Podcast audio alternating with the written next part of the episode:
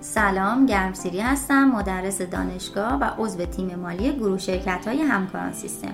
در پادکست قبلی استاندارد حسابداری شماره چهار رو شروع کردیم و درباره ذخایر و بدهی های احتمالی توضیحاتی رو ارائه دادیم. در این پادکست می‌خوایم درباره ذخایر و نحوه شناسایی اونها و نکات مربوط به ذخایر صحبت کنیم. همونطور که قبلا گفتیم ذخیره نوعی بدهیه که در سررسید و مبلغ اون ابهام وجود داره.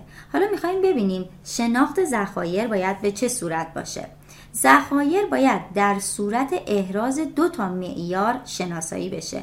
اول اینکه واحد تجاری یک تعهد فعلی داره که این تعهد در نتیجه رویدادی در گذشته است.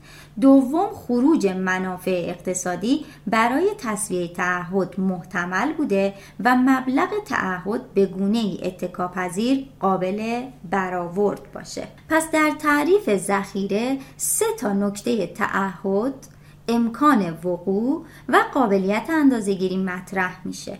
برای ذخایر باید به این صورت توجه کنیم که اگر اون بدهی محتمل باشه و اندازهگیری اون به صورت قابل اتکایی وجود داشته باشه اون رو به عنوان ذخیره ما شناسایی می‌کنیم. در غیر این صورت ذخیره شناسایی نمیشه. اما اگر در مورد وجود تعهد ابهام وجود داشته باشه باید بر اساس این دوتا شرط عمل کنیم. اگر احتمال وجود تعهد فعلی در تاریخ ترازنامه بیشتر باشه با شرط احراز معیارهای شناخت واحد تجاری ذخیره شناسایی می‌کنه. در صورتی که به احتمال زیاد تعهد فعلی در تاریخ ترازنامه وجود نداشته باشه واحد تجاری یک بدهی احتمالی رو افشا می‌کنه مگر اینکه امکان خروج منافع اقتصادی بعید باشه. در مورد محتمل بودن خروج منافع اقتصادی به این صورته که احتمال وقوع رویداد باید بیشتر از عدم وقوع اون باشه.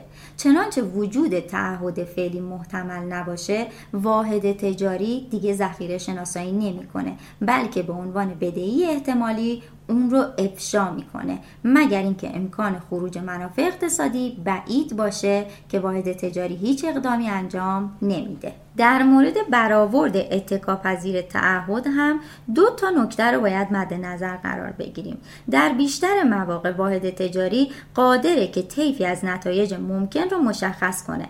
بنابراین می‌تونه برای شناخت ذخایر تعهد رو به گونه ای اتکاپذیر برآورد کنه. اما بعضی مواقع هم تعیین مبلغ بدهی از طریق برآورد اتکاپذیر میسر نیست که در این صورت باز هم به عنوان بدهی احتمالی افشا میشه. و ذخیره در نظر گرفته نمیشه.